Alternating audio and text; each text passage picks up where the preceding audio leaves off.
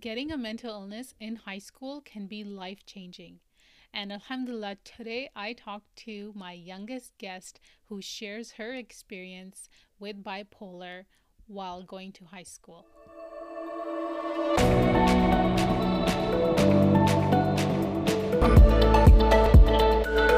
Assalamu alaikum and welcome to season 2 episode 9 of the Mentally Fit Muslims podcast.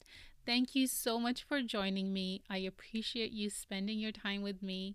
And I want to let you know that the website for this podcast is finally up. You can visit it at www.mentallyfitmuslims.org and be sure to sign up for the email list so you know every time there's a new episode. Today, I'm so excited because I'm talking to Maryam, and she's the youngest person I know with bipolar, and Alhamdulillah, she's doing really well. And today we just chatted about how she's doing, how she's recovering, and what she does to stay well. All right, enjoy the show. Assalamu alaikum, Maryam. Oh, alaikum salam, Saba. How are you? I'm good, alhamdulillah. How are you doing?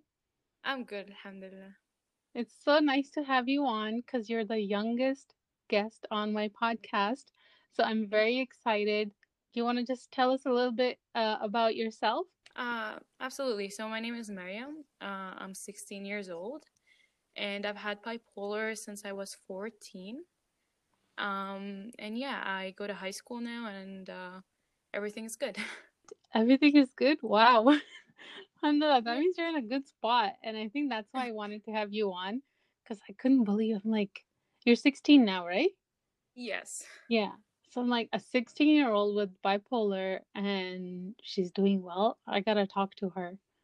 Yeah. So um when did you know that you had not exactly that you had bipolar, but you sensed something was off? Um, okay, so um I sensed that something was off since I was 13. I technically got diagnosed when I was 14, but before that, uh, I used to have uh, uh, really like down times. Before that, I didn't know anything about depression. Uh, I didn't even know mania, and bipolar wasn't something that's in my dictionary, basically. So, um, yeah, I just, um, I, um, in grade seven specifically, um, there was an incident where I got bullied and I was just under a lot of stress and there was a lot of anxiety. And as patients with bipolar, we know that anxiety um, triggers uh, episodes. So then, due to that bullying and due to that um, anxiety, I had depression. And then I used to have really, really down times um, to the point that I would basically like know that okay, this is not the normal Maryam. Like there's there's something wrong with me, and that's where I kind of um, sensed that there was something wrong. Uh, we did go to a doctor, uh, but that was in another Arab country. So we did go to a doctor. Uh, but then she just said that, oh, it's fine. Everyone uh, experiences that. Even my uh, daughters experienced that. And it's just um, a little bit of uh, stress and you'll be fine. So yeah, that's where I kind of, that's when I kind of like sensed that, oh no, I'm not fine. Like there was actually something wrong. That sounds so familiar to mine. Like the doctor saying that, oh, this is nothing, it's just fine, like that. That's how it started with me. When you said the doctor just said to you that this is normal and it mm-hmm. happens, and they didn't really give you an exact answer. Yeah. That's, you know, that's what happened with me. So after that, what what did you do? How did you you knew that there was something more. So what did you do from there? Um, so you know, unfortunately, um, the first time that I went to the doctor, it was a bit too late because I was already past the depression episode, and I was kind of back to normal for just a little bit of time. So I feel like that's why the doctor kind of didn't really um, say anything. Uh, but from the symptoms that my parents reported, they should have like sensed something. Um, but then uh, Ramadan came and Eid came, and then once Eid came, you know, everyone's supposed to be happy. Uh, but I was the only one that was very, very anxious and very, you know, um, sad and almost depressed at that time. So I kind of just tried to brush it off, but it wouldn't go away. Like it would just almost become stuck. And that's when the people around me started noticing. So family started noticing, friends started noticing, and you know, it made me even more insecure. And the problem with bipolar is that it's not like you become depressed and right after you become manic. No, there is actually a little bit of time that you can be normal in it, even if you have a little bit of symptoms, but you can still be a bit normal. So Yeah. um, I feel like that's where I kind of just tried to brush it off and wasn't really, as I said before, bipolar wasn't something in my dictionary. So I completely didn't know anything about it. I just thought, okay, I'm a teenager. Um, it happens to everyone. And I actually somewhat believed what the doctor told me. hmm Yeah, I feel like if we don't have that vocabulary, so many people fall into this trap because they don't know what is going on. And we just have to take other people's word for it, especially uh, like uh, doctors and professionals, because we Mm, think that they have all the answers. So, whatever I think, it's not really that valid. Yeah. So, alhamdulillah, you know, I hope like us talking and someone who's listening, they get that vocabulary. So, if they're at a point and they kind of sense the same things that you're talking about, they'll have that vocabulary. Yeah. You know, alhamdulillah, it's a blessing to, you know, have someone else that really understands and kind of went through the same Yeah. things. So it's really, um, it's, it's really like nice to have someone that's like that. It is. It's like you click with them because you try to describe this to other people, even a therapist or a doctor, they can't really be in your exact shoes. They can't really know what's going on. So during that period, like you had that depression period and there was kind of a wellness period. Not hmm wellness, but you know, kind of normal. Yeah. Um, then did the mania uh, manic episode come and how did it happen? What did you Yeah. do? Um, so we came to Canada and grade eight passed. There were some symptoms, but they weren't as severe. And then grade nine came along. That's when things really started uh, shifting for me. So, um, yeah, I I used to be, you know, very, very excited for everything. Uh, it got to a point where I wanted to have a debate, and I sent uh, an email to my teacher at 2 a.m. Hmm. And there were some times that I couldn't sleep. Uh, it's not because because I drank like a shot of espresso in the morning or something. No, it was because of the thoughts that were racing in my head. There was almost um, a train of thoughts that's going in my head, and I can't really keep up with it. Hmm. And you know, when I'm in this situation, you get really mixed up because in mania, it's not that you're only happy and you're very excited and all of that. You get so emotional as well. So I used to fight a lot with my parents, fight a lot with my siblings, and it got to a point where I would actually, you know, be violent with them. Um, and it was very, very bad. And then that's when um, my parents kind of decided, okay, there's something wrong. I remember um, I was in a program, a business program, where basically teenagers come together and they create a um, uh, it's JA, so Junior Achievement. They create like a kind of a almost like a company. And Mhm. I remember I was like very, very weird at that time. And I remember telling my mom that, Mom, um, I feel like I have a mental illness. I don't know what it is. I'm not sure if that's true or not, but I feel like there's something wrong. And that's when, you know, my parents kind of took it seriously and they said, okay, uh, we're gonna start going to the hospital and we're gonna have counseling there. So uh, I got referred from my family doctor to uh, the hospital, and in there, um, so I actually went two times. The first time, the the doctor said that it's fine and it's just a little bit of st- stress and you know it's it's normal And um, yeah. And then the second time that I went, where it got really, really severe, um, it was in a manic episode. And then I remember the the doctor telling me that, and my whole family basically, oh, like she she has bipolar, and this is the diagnosis. And yeah, I just it wasn't easy and it wasn't fun. Um, I started crying, and you know, it was very, very hard to, even though you kind of sensed something since the beginning, when someone puts you in the actual situation, they actually tell you the reality, it's a whole different level. Like you just, you just couldn't couldn't have imagined that. Oh, you have like you have bipolar. So um, yeah, I just I got very emotional, and then I remember there's actually a video. So my parents took a video of me, and I was manic at that Oh my time. god. Wow. And um, yeah, and I just that was a little bit after the diagnosis, but it it was kind of at the beginning of my journey. And then I was super happy, and I was just like, you know, I'm manic, so I was super happy, and I was just like, yeah, hello everyone, uh, and I said the date, and then I was just like, yeah, so um, I got diagnosed with bipolar, and I'm reading about it, and it's actually fun. But what came Mm, after it wasn't really fun. yeah. So so yeah, that's where kind of started, and that's where what happened after the depression. When you describe your story, it's like I'm looking in the past and you're just narrating what happened to me. I mean, it was at a different time, but the story is very, very similar. It's And it, it's yeah, really it's really like amazing how like you know I can go through mhm. something and you can go through the same thing, literally yeah. connect. That's a blessing in itself.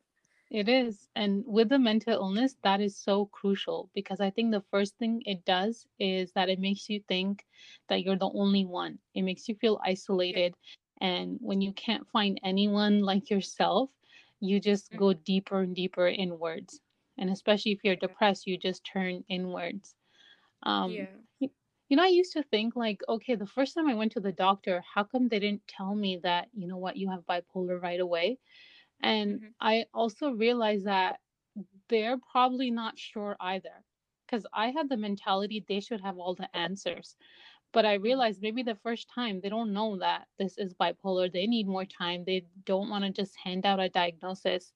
Because even after I did get the bipolar diagnosis, I had to research and make sure is this true? Do I really want this label? Is it really accurate?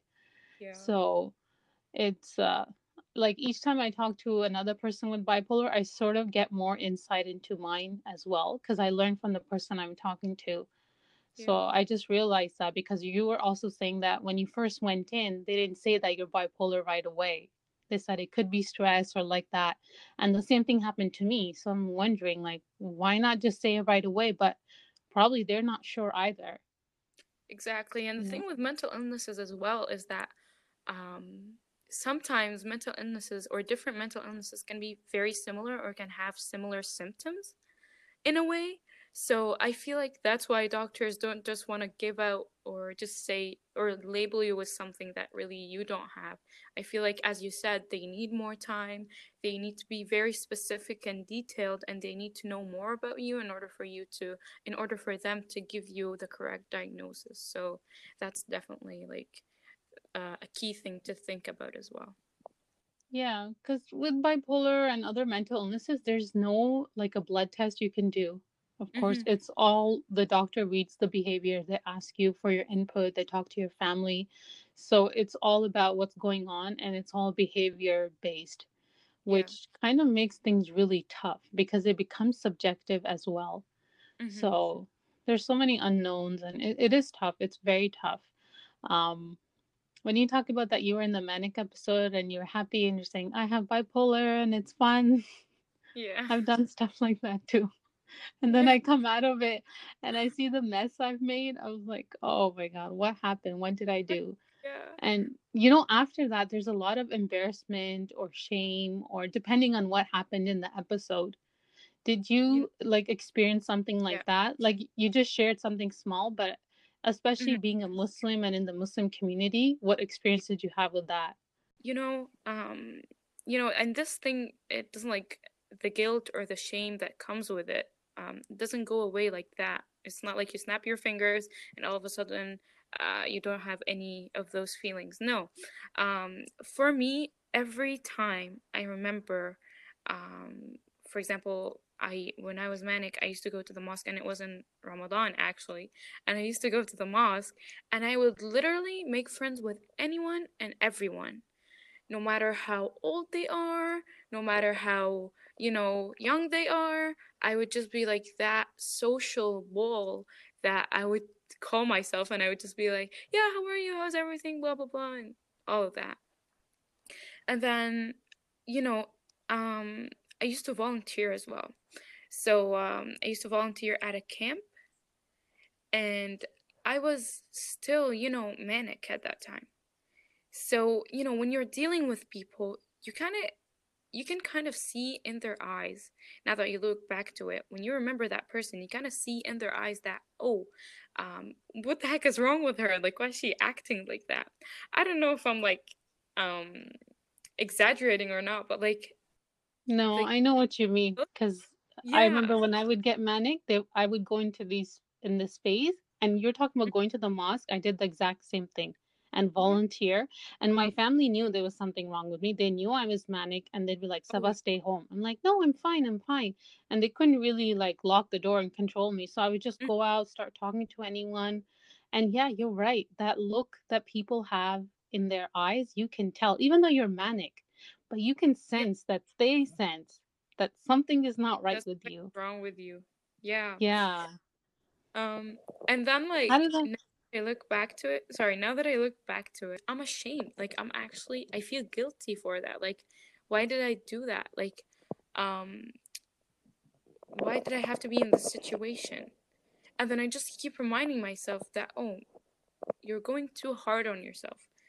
You can't feel guilty for a time that you're almost like you're literally sick in that time. So you can't, you know, you can't judge yourself for that.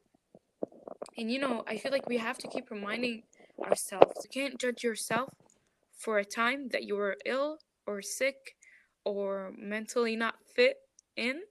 And you basically have to just ease and and comfort yourself that oh, uh, Maryam or Saba or whoever that is, you weren't well at that time, and it's okay to not be well. Mashallah, you're so mature for a 16 year old. You. mashallah. Um, yeah, you're right about you have to tell yourself that you were sick and that's why you were doing that. Because if somebody had a broken leg and they could not walk as fast as the person next to them, they would never feel guilty about that. They wouldn't feel ashamed that, hey, my leg doesn't work as well as that person. But somehow, with mental illnesses, we feel ashamed for the behavior that is linked to the Mm, disorder and the illness. And that is a self stigma and stigma around us that we have to overcome because as long as we keep doing that, we'll never see this as, you know, just any other disorder, any other thing that we have to deal with. Yeah, I'm, I'm glad that you brought that up. Okay, so after you knew that you had bipolar, so you were in grade, so that's two, grade nine. Okay. Yeah. Um, so you're in grade uh, grade 12 now? I'm, I'm grade 11 now. 11. Okay. So how have things shifted for you now that you've kind of had a couple of years to grow into bipolar, you know, kind of come to terms with it? Now, um, what do you hope for your future and how has it affected your viewpoint on life and about yourself? You know, I feel like the most significant change that happened in my life was that I started realizing and believing that when Allah subhanahu wa ta'ala loves someone, He really starts to test them. And that test uh, shouldn't be a punishment, and it's not a punishment. And I have to keep reminding myself with that all the time, because you know sometimes as as um, people with mental health disorders or something like that, we just start to go really hard on on ourselves, and especially if you're a Muslim, you keep thinking that, oh, is that a punishment or is that a test or did I do something wrong and then Allah subhanahu wa ta'ala is punishing me? Like, I'm really not sure. But, you know, you have to keep reminding yourself that when Allah subhanahu wa ta'ala loves someone, you know, He starts to test them. And why does He test them? He tests them because, you know, He wants to really raise you to higher levels in Jannah. So that's the main point. And, you know, I'm not saying that, oh, I'm like, I keep reminding myself of that all the time and, you know, it's all going well and there's nothing. Uh, like bad in my life no uh i do have times that i'm really down in and i keep question that oh like why me or like um and you know when when when you're living with a mental health disorder and you know something that's not related to it happens or like you be upset about something you start saying oh only if i wasn't bipolar like this wouldn't have happened. So you Mhm. know it it really it's really um interesting how we think that way. Uh of course I, I don't know about you and i don't know about many other people but for me i keep thinking about that. And you know you I just still get think that. I still yeah think that. If I i didn't have bipolar, I'd be able to do this. If I didn't have bipolar, then I could have done this. Exactly. I keep thinking that way. And you know, it just comes with time. You just gotta shift your self talk and you gotta challenge that thought with, oh, um, you know, uh, there's nothing wrong with me and I'm well now. In fact, I've made progress, even if it's slow, even if it's only 1%. No, I'm still becoming better and I will be better. And, you know, um, because right now I have therapy, and therapy is a great tool for it. But at the beginning, I wasn't really convinced. I was like, um, yeah, like how how come when you write down your negative self-talk and then you write down your positive self-talk, all of a sudden your your thinking is gonna shift?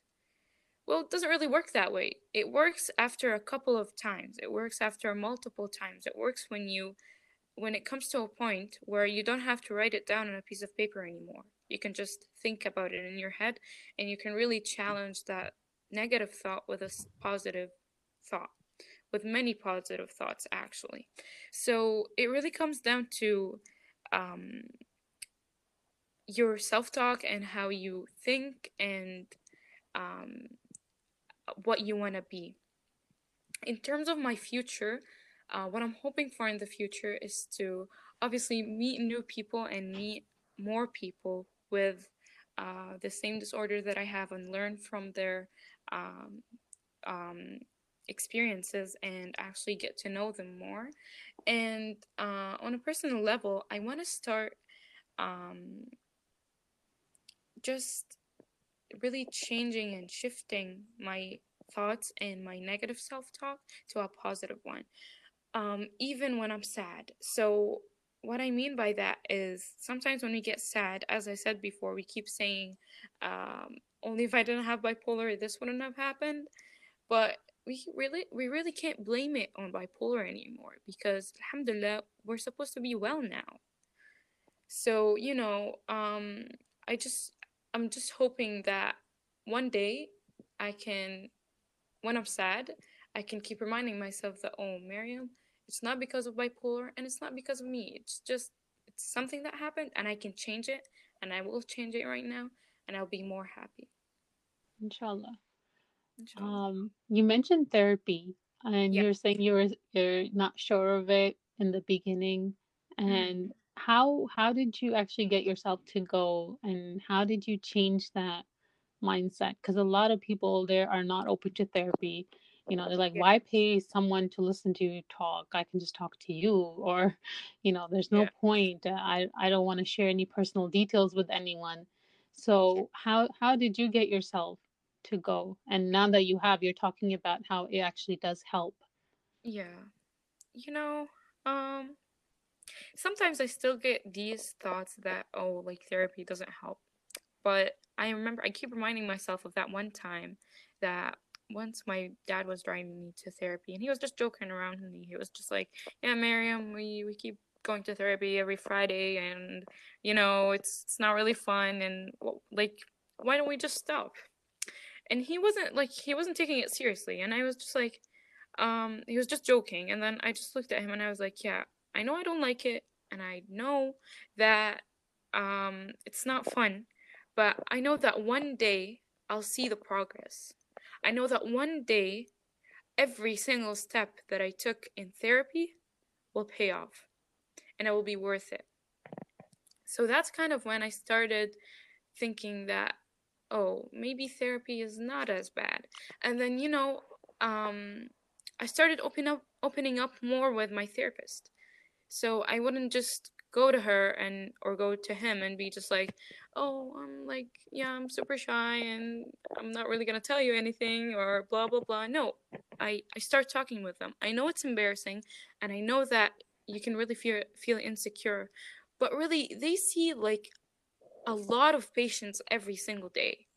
And you know, my therapist told me that once. She was like, "Yeah, Maryam, I don't judge you for your thoughts, and I will never judge you for anything. I'm here to help." And this is really their job. Like they like it and they enjoy it. They love helping people. So even till today, I still question therapy. But every time I look back on that incident and every time I look back on how I was before therapy and how I am now with therapy, there's a huge uh, shift in my thinking and there's a big um, change in me as a person. So I, I'm better. There's there's progress. And even if it's slow, so with me, um, I've been therapy for two years now. Eh, the progress is somewhat slow and uh, you know this sometimes can cause me to think that oh Maryam like uh, we got to speed it up a little bit but it doesn't happen that way because our brains and how um, it works and and how we think it got almost like in a system over the years and you can't just change how you think in one day or in one hour or in one minute no it takes time and it takes a lot of time so we've got programmed over years. You can't just expect for this change to happen over over um, an hour or over a day. No, it happens over years as well. So yeah, you just gotta keep reminding yourself of that, and therapy does help. And I will keep reminding myself of that every single day that therapy does help. I'm glad you mentioned that. It, I think therapy is really important. And in the beginning, I was not open to it either. Mm-hmm. And I over the years, like I've been seeing a therapist since I think what is it now 16 17 years and the moment i stop it's like the mental junk just adds up and. It's like i can't find anything in my head it, it's like my bedroom if i don't clean up and i let it get dirty and the clothes just pile up and the papers and the books yeah. then when i need something i cannot go and find it and i find it's the same way in my head Therapy mm-hmm. is like a dumping ground and it's a very safe dumping ground. And I like what you said about your therapist. She said mm-hmm. that I won't judge you for your thoughts. I think that is so powerful and it's so helpful because even ourselves, we judge ourselves for our thoughts. That's very true. Yeah. And getting over that is tough because our brain, what it does is think. That's its job. It's like our lungs. Our lungs are designed to breathe. So if mm-hmm. we're shaming our brain for doing its job, then it's it's absurd. It's kind of we're attacking it for its you know very own purpose, the purpose that it was made for. So yeah. I'm I I love that you said that that I won't judge you on your thoughts.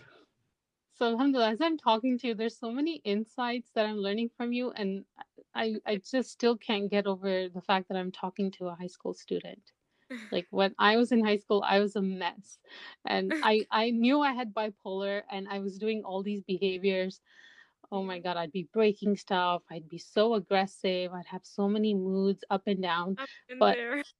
yeah oh my god and i'm so happy that you've gotten the help so early on and mm-hmm. inshallah that will set the course for the rest of your life because many people like 10 years later when they're in their 20s or even like in their 30s and 40s they find out that they have worse. a mental illness yeah yeah go ahead what were you going to say oh i was just saying it gets worse if the diagnosis got um they got diagnosed late yeah yeah it just gets super worse so yeah i'm glad alhamdulillah that i got it early Alhamdulillah. Yeah, it's a blessing.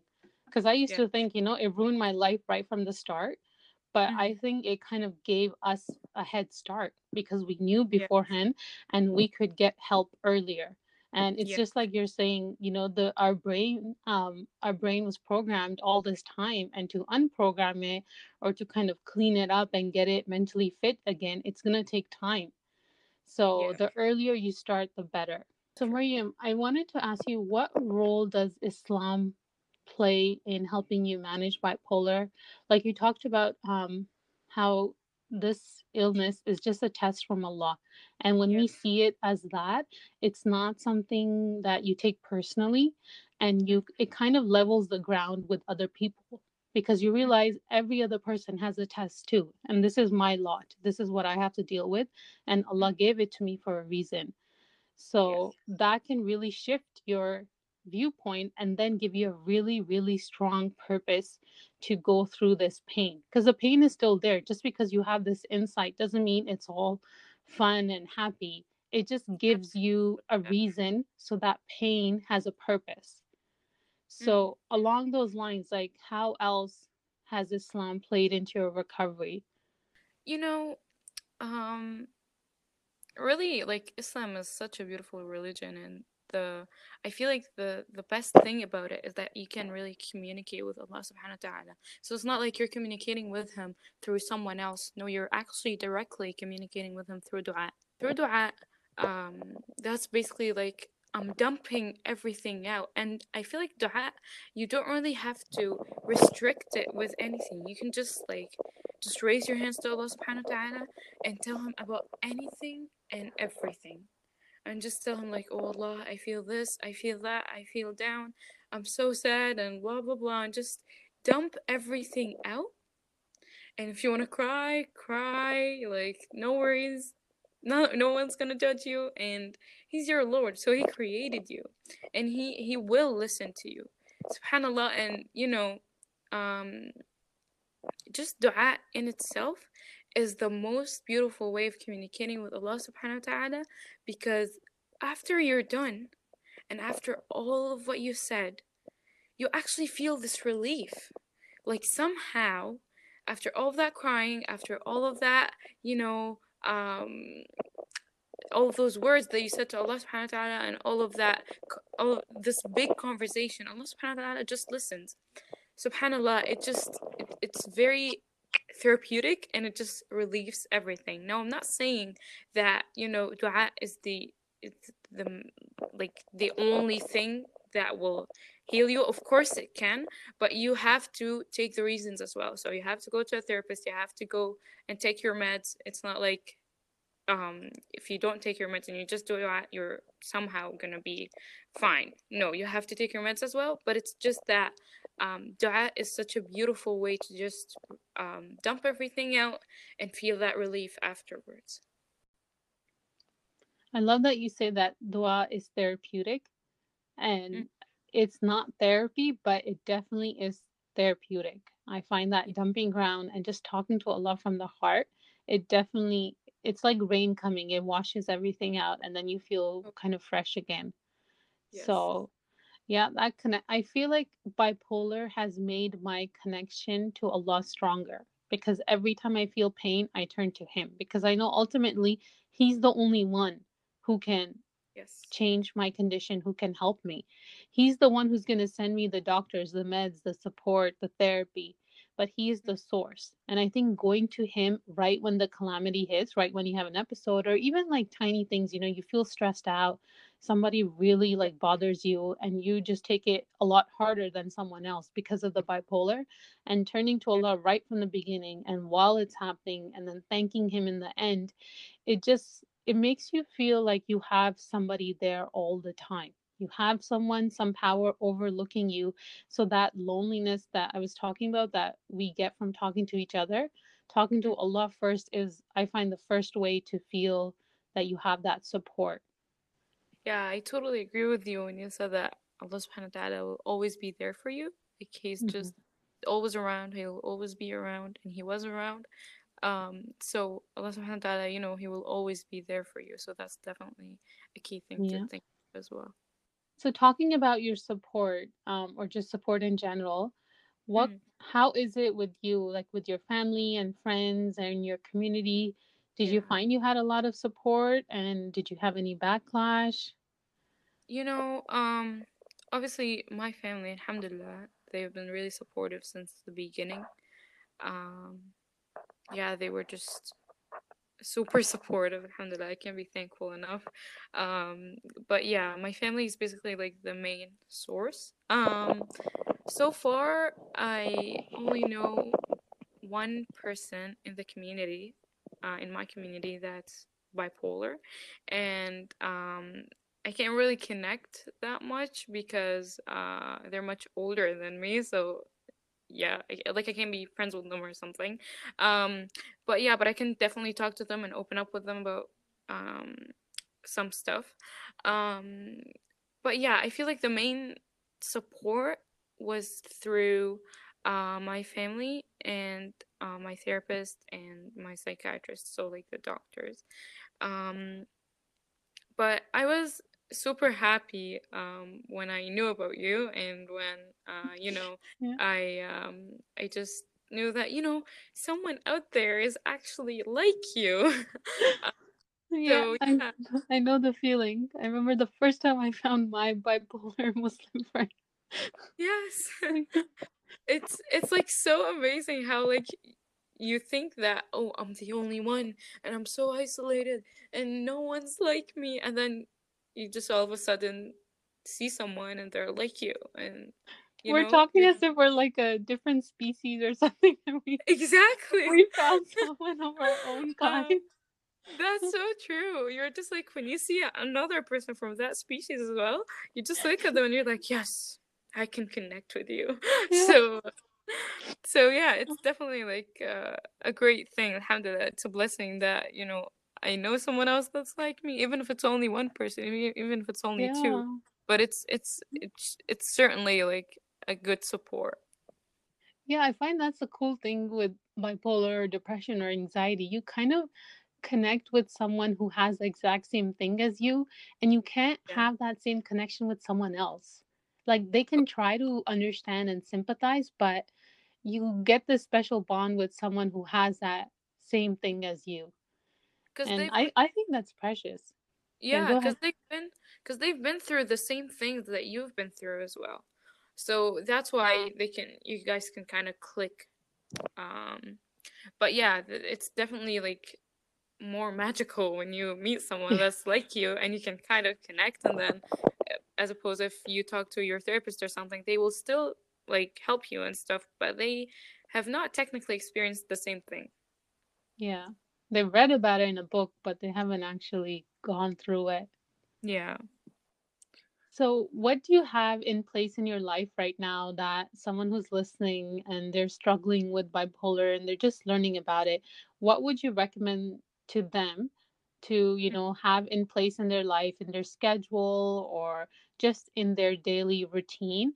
What would you say to them that, hey, you should try this and this could help because it helped me? So, what advice basically would you give to them?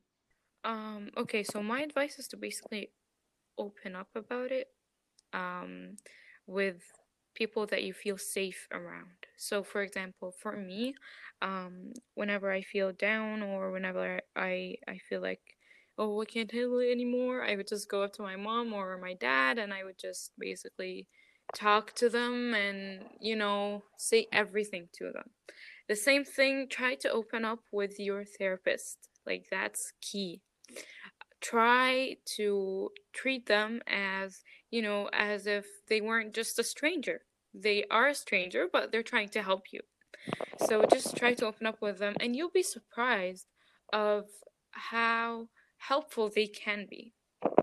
And then for like practical tips, I would say just like this is something that I've tried recently and it's it's been like really good for me. So uh it's a gratitude journal. So every day I would write down not not every single day, but when I have the time, um I would write down three things that I'm grateful for and I would say alhamdulillah for each of them.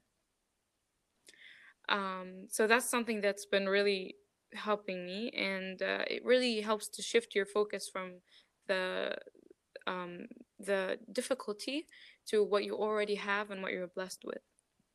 Mashallah, it's it's so um mind blowing to hear a teenage talk about a gratitude journal.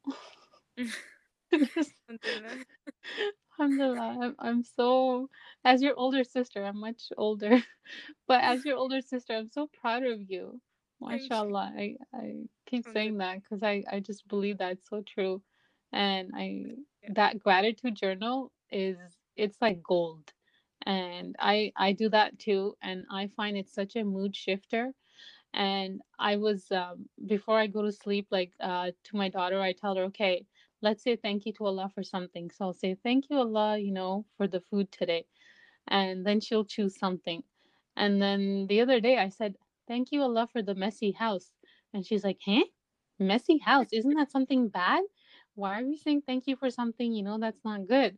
And i realized that you know we sometimes only say thanks um, to allah for things that we like you know that this went well and this was good.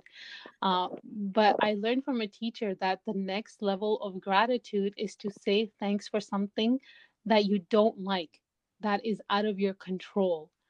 And that brings a because you show that you're satisfied with it because because you show yeah. that you're with it and uh, you know satisfaction is basically the thing that i think every muslim's trying to reach that you're satisfied if Allah subhanahu wa ta'ala tested you, you're satisfied. And if Allah subhanahu wa ta'ala gave you something that's good, you're also satisfied. So I feel like that's kind of where it comes from. It does, yeah. So it definitely helps. Um, yeah. Okay, so you talked about a gratitude journal. You talked about finding someone to open up to. So for you, it's mm-hmm. your parents uh, and your therapist. What about like role of friends and community? What what would you say to somebody like that? Maybe they're not so close to their parents, but they have really good friends do you think that's a good outlet as well? That's a great outlet to be honest. Um as as long as you're comfortable with uh, it and as long as you know that your friend is going to listen to you because um i have a really good friend alhamdulillah and she's basically, like so far one of the few people that know um, that i have bipolar. And uh, yeah when i kind of opened up with her she just you know she just supports me and she tries she really tries to encourage me to keep going and maryam you got this and everything. So if you definitely have a friend that you know will support you and you know will accept you with with anything then totally open up with them and totally tell them. And it really like breaks that barrier of thinking that oh they're gonna judge you. But when you actually tell them they won't judge you. In fact they will see the strength that you have. And you can mm-hmm. empower them through that as well. So yeah definitely i would definitely encourage anyone uh, if they have a friend that they can open up with then totally. If you have like someone that you know that is bipolar just ask them and see and you can really learn from the from their insights and their experiences even if they're still struggling with it because i know yeah. i am struggling with mm-hmm. it but um yeah but i just i talk I like uh, I talk to you and I try to talk with another person as well and I kind of like get its and bits from here and just like um come up with my own insights as well and keep reminding myself of that. I think accepting I can see that you've accepted bipolar and alhamdulillah I have too but I don't think acceptance makes the guilt and the tough feelings go away. I feel like they still pop up every time um, I have a new thing, you know, a new goal in my life, a new challenge, like, you know, getting a job or getting married or having a kid, any next, um, you know, normal step that comes in life.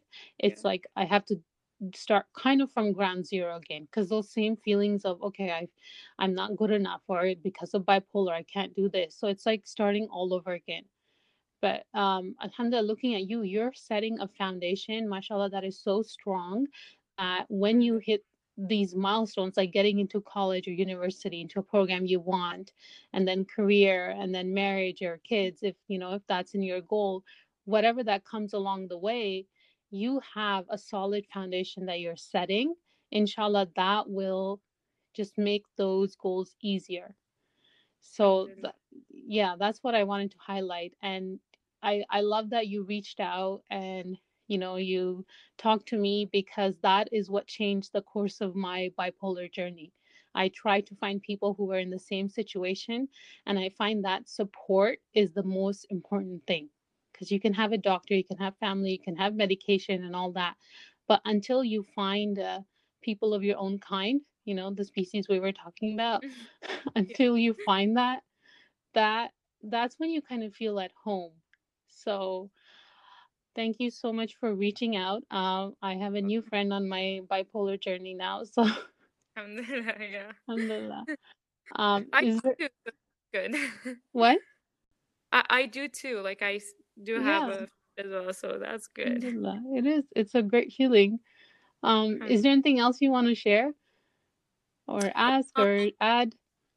oh no, I I think that really summed it up. I don't think so. Um, I think I'll probably have you on again, inshallah, because I I feel like as you go along in life, I I want to sh- uh, like listen to your story and I want to see how you're doing, and you know, I think that that'd be really cool. My Yeah. honor, to be honest. That's good. Well, honor is mine. Alhamdulillah, to have met such a young person, mashallah, I am so amazed. I'm so inspired by you. Um, Thank you. thank you for coming on, and uh, I hope uh, I hope to talk to you again, Maryam. Inshallah, hopefully. Yes, thank you so much. Jazakallah khairan. Wa iyyakum. Assalamu alaikum. Alaikum salam. All right, that's it for today. I hope you enjoyed this episode. And if you benefited, please subscribe to my podcast and share this episode with a family or a friend. All right, see you next time. Assalamu alaikum.